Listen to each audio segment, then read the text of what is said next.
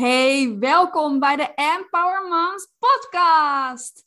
Ik ga in gesprek met Lisanne en Lisanne is draagconsulent. Zij heeft een hele mooie weg afgelegd. Ze had best wel heftige zwangerschappen, maar uit die heftige zwangerschappen is iets heel moois ontstaan, naast haar kind natuurlijk. Daardoor is ze draagconsulent geworden. Ze gaat je hier alles over vertellen, over de weg die zij heeft bewandeld en wat zij allemaal heeft meegemaakt. Welkom Lisanne. Hi, hi.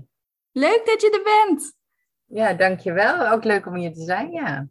Zou je jezelf kunnen voorstellen?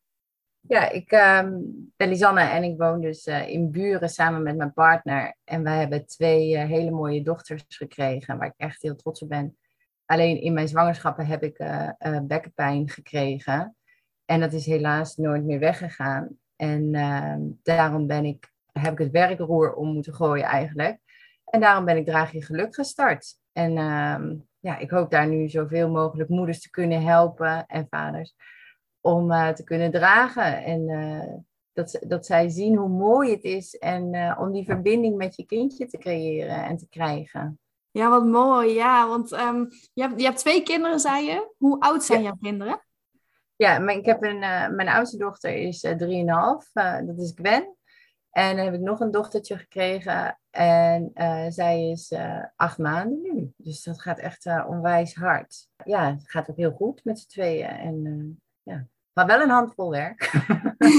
ik herken het. Ik herken het helemaal. het zijn pittige leeftijden, maar wel heel gezellig. Ja. En um, ja, je gaf ook al aan hè, van, van ik heb bekkenpijn gehad. Um, was dat bij jouw eerste zwangerschap al zo? Of was dat ja. bij jouw tweede zwangerschap? Nee, tijdens mijn eerste zwangerschap, al bij uh, negen weken, ontwikkelde ik uh, bekkenpijn. En eerst dacht ik, nou, ik heb gewoon een beetje last van mijn rug. En uh, toen ben ik op mijn werk gaan vertellen dat ik zwanger was. En toen um, aangegeven dat ik wat minder moest gaan werken. En toen zeiden zij van, ja, er is geen plek voor. Dus uiteindelijk ben ik daar met, na lang moeilijkheden, zeg maar, gestopt met werken. Omdat het gewoon niet meer ging, het werken. En dat heeft best wel veel stress opgeleverd. En nu begrijp ik dat stress uh, ook heel erg bijdraagt aan bekkenpijn. Dus dat was in mijn zwangerschap voor de baby niet zo goed en ook voor mijzelf niet zo goed. En um, ik hield me maar vast aan het idee van uh, als ze eruit is, is het over. Als ze eruit is, is het over. Maar helaas, um, na mijn bevalling is het nooit weggegaan. Alleen de wens voor een tweede was erg groot. En toen, na ongeveer twee, toen mijn dochter twee was, toen hadden wij zoiets van, nou ja, ik geloof wel dat mijn lichaam nu sterk genoeg is. Nog niet helemaal zoals het moet zijn. Maar we gaan het toch maar proberen. En toen was ik vrij snel zwanger en ook wel weer vrij snel echt weer bekkenpijn die aan is, zeg maar. Maar goed, ik zou het zo weer hebben gedaan, want twee kinderen wilde ik heel graag. Dat was mijn wens. En dan heb ik ook nog eens twee hele mooie meiden op de wereld gezet, zelf. En dat, ja, daar ben ik wel echt heel trots op. Dus ik zou het zo weer doen. Alleen, ja, het is heel vervelend dat je dit daar, dat je dit daar aan overhoudt. Omdat ik vroeger altijd dacht, ja, mensen met bekkenpijn, kom. en nu denk ik, ah, karma. Want uh, ja, het is gewoon echt wel heel heftig. Vooral als het uh, niet weggaat. En dat je, mentaal is dat best lastig om chronische pijn um, te hebben. En ook omdat je de zorg hebt voor twee kleine kinderen, die ook veel van je vragen. En dan ook nog eens alle meningen van andere vrouwen en uh, mensen. Dat vind dat, ja, daar is best wel uh, nog een weg te gaan. Ja, ja, precies. En het wordt vaak onderschat, hè, wat, wat die pijn met je doet. Ja, precies. En je hebt, het, je hebt het bij allebei de zwangerschappen gehad. Enorm ja. pittig. En hoe, hoe ben jij daar toen mee omgegaan tijdens je zwangerschap? Nou, in mijn eerste zwangerschap, toen, uh, toen had ik in een rolstoel gezeten en krukken. En toen voelde ik me ook een beetje, toen was ik ook niet helemaal mezelf, want ik voelde me natuurlijk ook, was mijn baan verloren. En ik had, ja, ik zat in een rolstoel en ik dacht echt, ja, is dit het nou? Moet ik nou dit allemaal doen? Dus daar was best wel veel depressiviteit ook. Vond ik ook heel lastig om mee om te gaan. En dat ik ook wel eens gedachten had van, waarom wilde ik eigenlijk zwanger worden? Waarom wilde, ja, waarom wilde ik dit eigenlijk allemaal? En dat is best wel heftig, omdat, omdat je zoiets moois op de wereld kan zetten.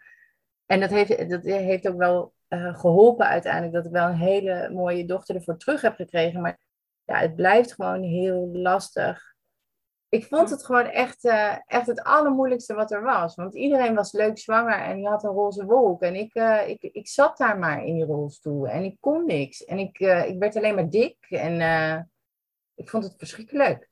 Ja, ja en dat was niet de zwangerschap die jij jezelf had voorgesteld. Om uiteindelijk in nee. een rolstoel te belanden. Heel heftig. Nee, ja, en, en je, mag dat niet, je mag dat niet zeggen, want je hebt een kind in je buik. En ehm, je, moet daar maar, je, moet daar, je moet daar maar heel blij om zijn. En ik dacht alleen maar van, ehm, ja, ik vind, het heel, ik vind het echt heel mooi dat ik een kindje mag dragen en dat ik zwanger mag zijn. Maar waarom, waarom moet dat zo? En waarom, waarom mag ik het niet als een roze wolk? Ja, ik zag die roze wolk niet. Ik heb hem echt werkelijk maar nog nooit gezien. Dus ik weet niet wat het ook is. Maar dan moet, dat vond ik wel, uh, zodra je daarover praat, krijg je ook wel eens de deksel op je neus dat sommige mensen dat gewoon niet ja, die vinden van, nou ja, je bent zwanger, dus je hebt iets heel moois in je buik, dus je moet niet zeuren. Terwijl dat het juist ook iets is dat het een aardverschuiving Het is heel rauw om moeder te worden. En ik vind, het is niet altijd leuk. En al helemaal niet als je best wel zware zwangerschappen en daarna ervaart. Ja, dus, ja dat is ook ehm, heel mooi dat je dat zegt. Want er wordt heel veel gepraat over die roze wolk, dat het allemaal fantastisch is. Maar juist die verhalen, dat, dat het niet gaat zoals je wilt, die komen ook heel veel voor. Als je praat met moeders, dan, als je jouw verhaal deelt met andere moeders, dan hoor je waarschijnlijk heel veel herkenning. Ja. Dus er zijn ja, heel veel met dit verhaal. Ja, en, en ook van, daarom wil ik iets doen ook met die bekkenpijn. Omdat ehm, alles wat ik nu weet, want ik heb inmiddels... Uh, osteopathie geprobeerd, bekkenfysio's heb ik gezien. Um, van, ik heb kleur, nog net geen kleurentherapie gedaan, maar ik heb wel stenen in mijn zak, weet ik het wat allemaal. Als het maar helpt, als ik maar van die pijn afkom, dat ik er kan zijn voor mijn kinderen, omdat je het anders ziet. Maar um, daarom wil ik ook zo graag er iets in betekenen. Want alles wat ik nu weet, had ik dat in mijn eerste zwangerschap geweten, had ik nooit in die rolstoel gezeten. Maar dan omdat je het niet weet en omdat er nog veel ontwetendheid over is. Bijvoorbeeld, ik weet nog dat ik in mijn eerste zwangerschap belde naar de huisarts. Als ik dit nog twintig weken moet doen, dan, dan, dan red ik niet. Ik weet niet hoe ik dat moet doen, want ik lig hier alleen maar op de bank, ik kan niks. En toen zei de huisarts, zei, je moet maar een paracetamol nemen en het uitzitten. En dat is het aller, aller, aller slechtste advies wat je kan krijgen. Omdat het niet, je moet, zitten is rusten, of roesten. Zitten is roesten je, je moet juist in beweging blijven. Ook al is het maar een klein rondje om je huis heen. Als je maar, als je maar een beetje loopt. Alleen op dat moment was ik ook niet, zat ik niet lekker in mijn vel. Ik, ja, hè? En dan, dan doe je maar, ja, ga je maar liggen. Dat is het enige wat ik maar, maar, wat een advies, inderdaad, van de huisarts. Lijkt me ook een stukje onwetendheid of zo vanuit zijn kant van, oeh, ja, neem dan maar een paracetamol. Ja, nee, maar dat, hè, om, om constant dan op de bank te liggen, ja, dat, dat is ook gewoon geen goede houding om constant te zitten. Ik heb zelf ook bekkeninstabiliteit gehad en kreeg van de fysio te horen van hè, je moet steeds wisselen tussen bepaalde houdingen. Je moet liggen en je moet zitten en je moet lopen en je moet staan. En doe dat steeds een half uurtje wisselend. En uh, dat is beter voor je bekken dan constant één houding nemen. En ja, een paracetamol helpt echt niet tegen die bekkenpijn. Dat is niet te onderschatten wat voor invloed die pijn heeft.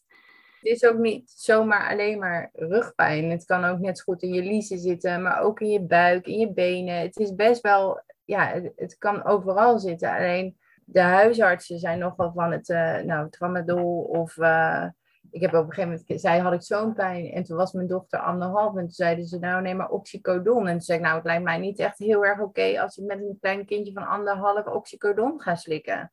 Maar het is de onwetendheid, want die pillen helpen helemaal niet tegen bekkenpijn. Want er zit, er zit veel meer. Bekkenpijn is veel meer dan alleen maar um, een hoofdpijntje. Wat, wat, je misschien wegkrijgt met, met een paracetamol. Maar dit, dit lukt daar niet mee. En dat moet je trainen. En dat is, dat is heel belangrijk. En ik zeg niet dat.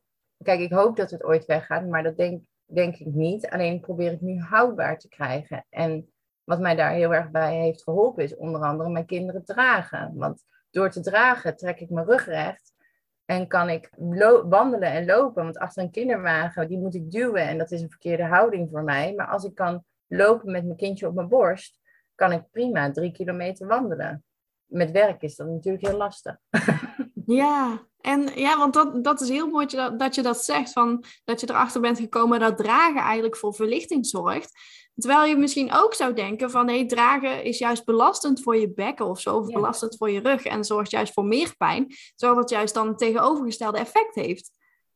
Ja, ik zeg ook niet dat het oplost, maar het kan bijdragen aan een herstel. Net zoals dat het op je, als wanneer het niet op je buik lukt, kan je altijd nog op je rug dragen. Mijn uh, oudste dochter was best wel uh, prikkelgevoelig. En die, zodra we naar, maar naar een lunchroom waren geweest en ze had geslapen in de kinderwagen, dacht ik, nou, dit gaat goed. En dan waren we thuis, zaten we tot met elf uur met een huilend meisje op.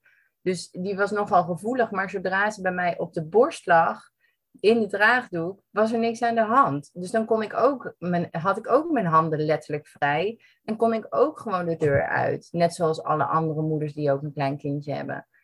En door naar buiten te gaan, is dat ook voor, je, voor het mentale, is dat hartstikke fijn. Omdat je denkt, dan ben je wat meer dan een moeder of zo. Ik, ik dacht op een gegeven moment, ja, is dit mijn leven nou? Alleen maar thuis en... Ja, dit klinkt heel hard, maar het is best wel... Ehm, ja, het is best wel heftig wat je meemaakt. En, en door juist te dragen kon ik weer naar buiten, letterlijk en figuurlijk, omdat ik kon wandelen en ik kon gewoon ja, de wereld in samen met mijn dochter.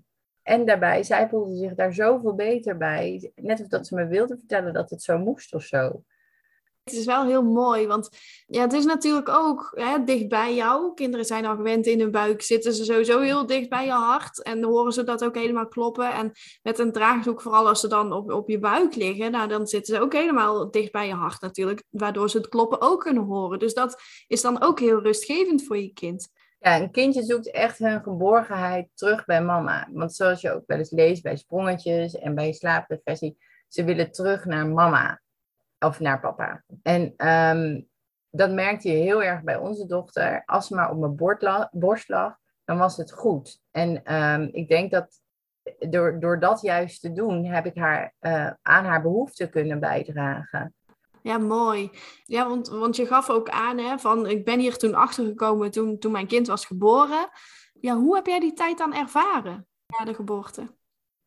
Ja, wel als heftig, want um, laten we eerlijk wezen, voor elk, voor elk beroep kan je een, uh, een, boek lezen of een studie doen. Nou, moeder, dat ben je ineens. En ik uh, vond het best overweldigend, merkte ik. Ik, uh, ik dacht echt, nou, zei ik dan prima overal mee naartoe. Nou, dat bleek dus dat dat niet zo kon. En je moet gewoon wat inleveren. Alleen vond ik het zelf lastig, omdat, omdat ik ook niet alles kon. En ik het soms echt wel heel moeilijk vond door mijn chronische bekkenpijn dat ik echt wel soms dacht van, ja, is dit het dan? Is dit dan wat ik allemaal wilde? En uh, vond ik het wel vrij heftig om zo, om zo moeder te worden. En omdat ik ook niet altijd wist wat er met haar aan de hand was, want dat leer je ook maar gaandeweg. En dan vraag je aan vriendinnen, nee, nee, dat heb ik allemaal niet meegemaakt. Of aan andere moeders van, oh nee, dat herken ik helemaal niet of zo. En voor mijn gevoel was ik ook de enige met die bekkenpijn. Want iedereen roept in je zwangerschap, na de zwangerschap is het over. Nou, dat was dus bij mij niet zo. En, en niemand die had mij daarover verteld. Dus ook als dat, als, als die mensen er waren geweest, dan had ik me zoveel beter gevoeld. Omdat ik, ik voelde me echt een beetje alleen. Van ik had een kindje wat gevoelig was.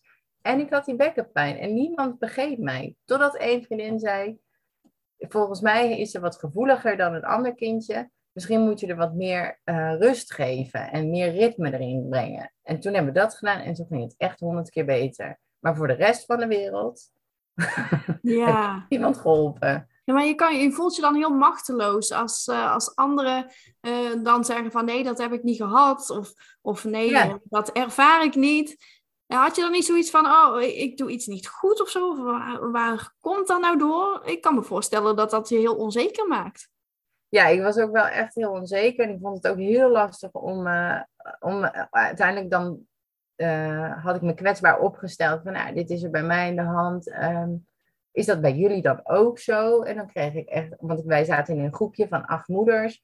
En dan kreeg ik eigenlijk nee, nee, dat is niet herkenbaar. Dat, is niet, dat ken ik niet en dat weet ik ook niet. En, en dan dacht ik, ja, maar waar, waar gaat het dan bij mij mis? Wat, wat, heb ik dan niet, wat heb ik dan niet goed gedaan? Of, of doe ik, wat, ja, doe ik dan andere dingen of zo. Maar dat ligt niet zo. Het is een beetje een wisselwerking. Want je dochter, want mijn dochter is dus heel erg snel overprikkeld. Maar doordat ik haar niet begrijp, dan ging ik juist dingen doen om maar, om, maar, om maar weg te gaan. En dan maar te denken, dan is het over.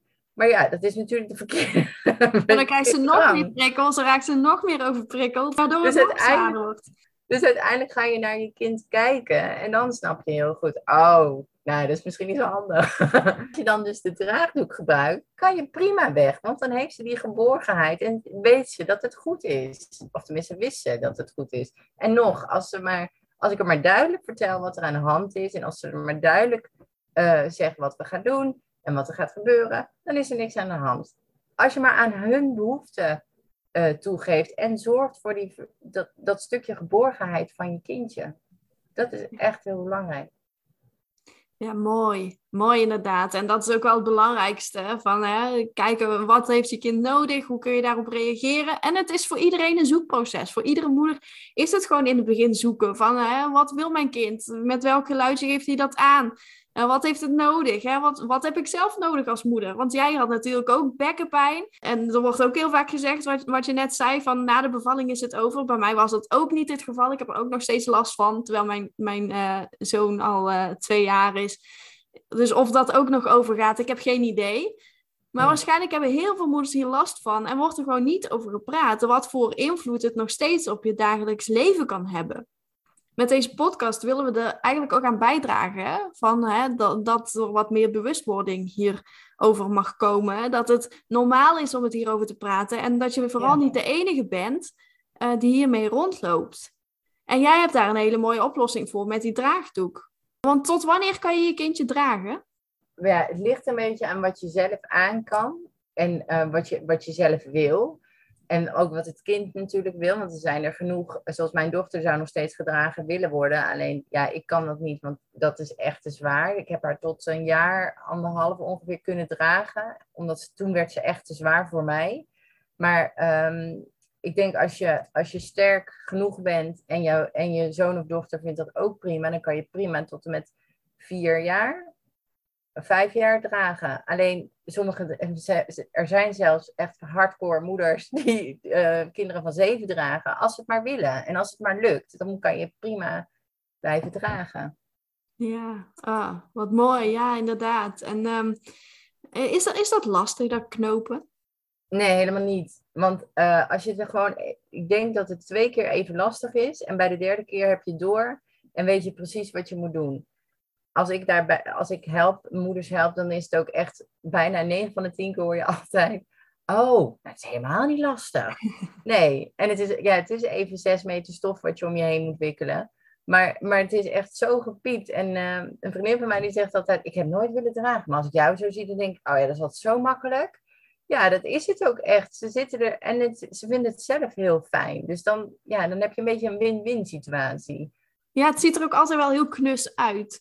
Als ik dan Ja. vrouwen tegenkom die aan het dragen zijn. Ik heb het zelf nooit gedaan. Ik heb het één keer geprobeerd. Toen dacht ik, oh, te veel gedoe. Nou, laat maar zitten. Maar, ja, mijn ma- ja, maar ik heb me er helemaal niet in verdiept eigenlijk. maar mijn man die heeft, het- die heeft mijn kinderen wel een paar keer gedragen. Eh, maar ook omdat ik zelf een keizersnede heb gehad, was, was het een stukje lastiger. Want er wordt vaak aangeraden om de eerste zes weken niet, te- niet te tillen en zo. Mag je dan wel bijvoorbeeld urenlang je kindje dragen? Nee, maar dan, je moet doen wat goed voelt. Dus ehm, je kan wel dragen op een bepaalde manier, maar je moet vooral doen wat goed voelt. Dus als jij op een gegeven moment hebt, nou ja, dit voelt niet fijn, ja, dan, dan moet je zeker niet over je grenzen heen gaan. Dat is ook echt wel echt een belangrijke tip. Want gewoon nooit over je grenzen heen gaan. Altijd je moedergevoel volgen en nooit over je grenzen heen gaan. Er, er is dus heel veel mogelijk. En er zijn verschillende soorten doeken ook, hè? Ja, en zelfs als je keizersnee hebt gehad of eh, inderdaad bekkenpijn of ehm, depressief bent, dan is het juist heel goed om te dragen. En dan ka- kan je op een andere manier dragen. Het hoeft ook niet zo te zijn dat je alleen maar op je borst draagt, maar het kan ook eventueel op je rug dragen. Want ik kan me voorstellen als je een postnatale depressie hebt, is het soms lastig om je kindje te zien. Dus is het juist heel fijn om het ehm, op de rug te dragen, zodat je het kindje niet ziet, maar dat je wel die geborgenheid en die verbinding creëert met de moeder. Dus, het is, dus dat soort dingen kunnen wel. En ook met een keizersnee kan je dragen. Je kan zelfs als je kindje heupdysplasie heeft en in een gipsbroek zit, of een ander een gipsbeentje heeft, of een armpje uit de kom, weet ik het. ehm, zelfs dan kan je dragen. in heel veel ehm, gevallen kan je dragen. Alleen uh, moet je het maar net weten. En uh, nu zijn er natuurlijk heel veel YouTube-filmpjes gaande. En natuurlijk kan je het daar heel goed van leren en afkijken. Maar echt door een draagconsument in te zetten, kan je in dit soort gevallen kan je, kan je meekijken en kan je, ja, kan je advies geven en kijken of dat echt goed zit. Want zoals dragen hoeft ook geen zeer te doen. Je hoeft niet geen last te hebben van je schouders en uh, van, je, van je rug. Of, hè, want want dat is echt maar een kwestie van afstellen en knopen. Ja. En, vanaf wanneer kom je dan bij mensen thuis? Kan dat bijvoorbeeld dan ook al tijdens de zwangerschap, dat mensen echt al voorbereid zijn uh, meteen na de bevalling? Of zeg je van nou, ik kom, kom na een paar dagen of zo bij, bij die mensen thuis? het liefst kom ik uh, na de kraamweek uh, ongeveer, want dan gebeurt het echt. Dan ben je echt bezig met je, met je kindje en weet je eigenlijk niet wat je moet doen. Tenminste, dan begint het echte leven. En dan kom ik uh, het liefst langs om gewoon te kijken. Stel dat je al YouTube-filmpjes hebt gekeken, dan uh, kan ik gewoon kijken waar, het, hè, waar ik je nog meer kan adviseren. Of, waar het, hè, of, dat het goed zit, of dat soort dingen. En zelfs in je zwangerschap kan ik ook komen kijken om, dat, ja, om knopen uit te leggen. Of juist om de draagdoek die je misschien al in huis hebt te laten helpen om je buik wat te ontlasten. Want aan het einde van je zwangerschap vergt uh, hè, die kwaaltjes best wel een dingetje. En zelfs daar kan je draagdoek bij, uh, bij bijdragen. En hoe heb jij dat gedaan toen jij zwanger was van, van je tweede kindje? Bleef jij jou, jouw oudste kindje toen dragen? Nee, dat ging echt niet meer, want ze, was, uh, ja, ze is een vrij groot meisje. Iedereen denkt ook dat ze vijf is. Dus ze is uh, vrij groot en zwaar al. En um, ik heb mijn dochter echt uh, met anderhalf echt moeten leren traplopen de auto in en uit. Omdat ik haar gewoon ook niet meer kon tillen door mijn bekkenklachten. En um, dus ik heb haar niet meer gedragen, maar het is echt wel mogelijk, zolang je, zolang je lijf het aan kan en zolang het kindje het wil, kan het prima. Alleen ja, bij, in sommige gevallen kan het gewoon echt niet. En bij mij, ja, tot 10 kilo kan ik dragen, denk ik. En dan houdt het wel, uh, houdt het voor mij op. Wat ik overigens wel echt heel jammer vind, omdat mijn dochter er heel erg van geniet. Dus, uh, maar gelukkig, de, de jongste is nu dus acht maanden en die gaat, die gaat goed op de rug en op de buik. Dus die vindt het helemaal prima. Ja, want wat, wat, wat zijn nog meer voordelen van dragen? Want we hebben natuurlijk al dat stukje nabijheid benoemd. Zijn, zijn er nog meer voordelen? Nou, je hebt je handen vrij. Dat vind ik een van de grootste voordelen. Wat ik fijn vond, is dat ik kon naar buiten. En ik kon gewoon gaan wandelen. Bij de tweede vond ik het heel prettig dat uh, de eerste wilde van alles doen. Maar ja, dan zit je met zo'n kleintje die moet slapen en, en mee moet. Nou ja, dan is zo'n draagdoek of zak is een hartstikke een goede uitkomst. Nou ja, de, wat ik al zei, de geborgenheid, de veiligheid die je het kindje geeft, is echt, ja, dat is echt wel een uh, groot pluspunt. Het is ook heel gezellig. En je kijkt op zijn eigen ogenhoogte met, met elkaar. En ze kunnen zich wat, makkelijker afschermen van dingen. Want zoals in een kinderwagen, dan komen mensen erin kijken en dan denken ze, oh, wat gebeurt hier? Een hoofd. Terwijl dat ze bij het dragen zien ze het al van veraf aankomen wat er gebeurt. En um, kunnen ze zich een beetje verstoppen in je draagdoek. Als ze het niet fijn vinden. Eigenlijk zitten er zoveel voordelen aan. Heb, heb jij wel een kinderwagen gehad? Of uh, ben je meteen uh, op draagdoeken Nee, ik heb, nee, want ik had maar één draagdoek. En toen dacht ik, uh, nou ja, dat uh, gaat, uh, dan gaan we wel zien of dat, dat gaat gebeuren. En mijn vriend is niet zo van de draagdoeken. Dus die heeft uiteindelijk de kinderwagen veel gebruikt. En ik veel, wel veel gedragen. Want hij zei altijd van, ja, die meter stof. Maar uiteindelijk als hij het dan omdoet, valt het allemaal wel mee. En je kan ook zelfs met dit weer, als het zo lekker warm is, kan je ook gewoon prima dragen. Alleen, ehm, ja, je moet het allemaal wel willen. Ja, en is er dan iets nog waar je op moet letten? Want inderdaad, van als het 30, 40 graden is, kan ik me ook voorstellen dat het best wel uh, warm is voor zo'n kindje. Dat je erop moet letten dat hij niet oververhit raakt. Ja, je hebt uh, speciale zomerdraagdoeken, maar ook zo zomerdraagzakken. Die, uh, hè, die wat dunner van stof zijn, maar wel gewoon, gewoon die draagkracht kunnen houden. En um, die kan je gebruiken. En als je je kindje dan niet te warm aankleedt, dus soms misschien alleen maar in een, um, in een luiertje. En dan bijvoorbeeld met een hydrofiel ertussen tegen het zweten. Of, uh, hè, of juist gewoon huid op huid, wat juist heel fijn is. Dan, dan kan je prima in de zomer dragen. En in de winter heb je verschillende draagjassen. Maar je kan ook bijvoorbeeld uh, gewoon dragen met een grotere jas. Wat ik heel erg, uh, wat ik veel heb gedaan Maar zorg dan wel in ieder geval altijd dat het koppie vrij blijft, want het moet natuurlijk wel kunnen ademen. Maar ja, als je maar de juiste adviezen in acht neemt, dan, ja, dan kan er eigenlijk niks misgaan met dragen. Als ze maar rechtop zitten, dat de ademweg vrij is en ehm, dat ze goed aangespannen zitten in een gehurkte ergonomische houding, dan, ja, dan kan er eigenlijk helemaal niks misgaan.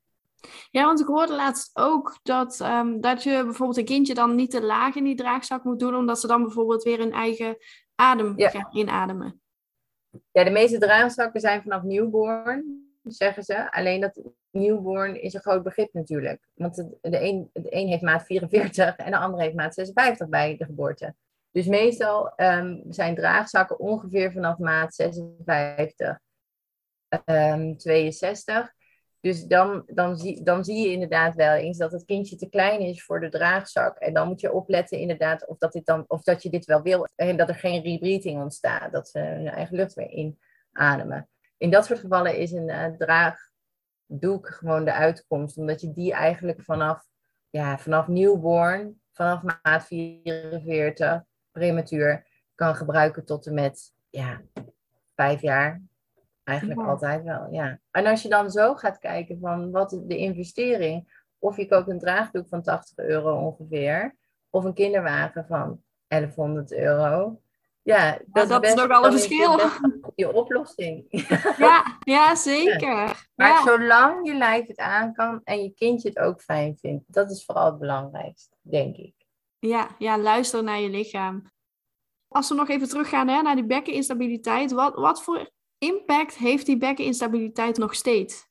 Nou, helaas door mijn uh, bekkenklachten kan ik niet meer uh, mijn eigen werk uitoefenen. Uit, uh, oefenen, omdat ik gewoon niet langer dan een half uur kan zitten. En lopen en staan gaat op dit moment ook niet heel goed. Mijn werk kan ik niet, mijn eigen werk wat ik deed, kan ik niet uitoefenen. Dat heeft best wel veel impact. En wat ik soms ook lastig vind, is dat ik niet altijd er voor mijn kinderen kan zijn. Omdat het de pijn zoveel vraagt dat ik op uh, bed moet gaan liggen. En dat ik dus dan, um, ja, dat ik dan oppas moet regelen voor mijn kinderen, omdat ik op dat moment er echt niet voor kan zorgen. En dat vind ik soms wel heel, uh, ja, dat is best zwaar. Omdat je het niet zo voorgesteld hebt en omdat, je, omdat ik vind dat de moeder het beste voor haar kinderen kan zorgen. Uh, buiten mijn partner om natuurlijk. Ja, ik kan er niet altijd voor hem zijn. En dat vind ik soms wel lastig, inderdaad. Maar daardoor heeft dit wel iets heel moois gebracht. Ik ben Draag in Geluk gestart omdat ik heel graag uh, mensen wil vertellen wat dat dragen gewoon zo prettig is voor de ouder en voor het kind. Dat wil ik zo graag overbrengen. En ook dat, dat het leven gewoon niet stopt wanneer je chronische pijn hebt. Maar niet zozeer alleen maar chronische pijn, ook wanneer je het gewoon, het moederschap gewoon zwaar valt. Want het is gewoon niet altijd heel leuk. En die roze wolk bestaat niet altijd. En dan is het juist fijn dat er mensen zijn die naar je verhaal luisteren. En die horen dat het gewoon echt niet grappig is af en toe. En dat het echt wel zwaar is. Maar ook heel leuk. Echt heel leuk. Want uh, vooral nu ze wat ouder worden. Alleen, ja, jij hebt best wel veel ingeleverd. En ja, het moederschap is gewoon heel zwaar door dit te starten, kan ik vrouwen in het bijzonder helpen en aan de juiste mensen koppelen die hen kan helpen. Wat ik zelf zo gemist heb. Ja, mooi. Heel mooi. En um, als, je, als je moeders een, een tip zou mogen geven, hè, die willen gaan dragen, wat is dan jouw nummer één tip die je deze moeders zou willen meegeven? Luister naar je moedergevoel. Altijd doen, want dat, heeft, dat is altijd uh, dat is het gewoon, dat is altijd goed. En ehm, ga niet zelf liggen, liggen klooien, vraag echt een draagconsulent. Zelfs ik, die uh, uiteindelijk twee jaar mijn kinderen heb gedragen, zelfs niet goed mijn kinderen in de draagdoek en zak had zitten. Dus is het echt van belang dat je iemand ernaar laat kijken die er verstand van heeft. Want um, je kan zoveel voorkomen waarom dat je het zeer gaat doen, of juist voor je kindje dat, dat het er niet goed in zit. Dus het is echt belangrijk als je wil gaan dragen, vraag een draagconsulent voor hulp. Goeie tip. En waar kunnen de moeders jou vinden? Als ze denken van ja, ik wil meer weten over dragen, ik wil contact opnemen met Lisanne.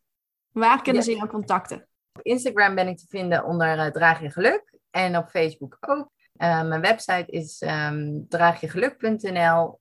Ja. Zoek een draagconsulent en ja, zodat hij jou gewoon de, de kneepjes van het vak kan leren eigenlijk, hè, om te, te leren knopen. Want schijnbaar is heel makkelijk. Ik had ook iemand in moeten schakelen in het begin. Nou, enorm bedankt Lisanne voor jouw expertise, dat jij hier je verhaal wilde delen, voor jouw openhartigheid. Want je hebt natuurlijk uh, heel veel meegemaakt. En uh, ja, het is niet voor niks geweest, want hè, daaruit is Draag je Geluk ontstaan. En je praat hier zo vol passie over dat het echt uh, jouw ding is. Heel mooi om te zien. En dus dank je wel. En um, ja, bedankt voor het luisteren, luisteraars. Wil je meer weten over Lisanne? Ga dan naar haar website draagjegeluk.nl of zoek haar op op Facebook of Instagram. Wil je meer weten over mij en wat ik voor je kan betekenen? Ga dan naar empowermoms.nl of zoek mij op eh, Instagram of Facebook op empowermoms.nl. Dus dank je wel voor het luisteren en tot de volgende keer.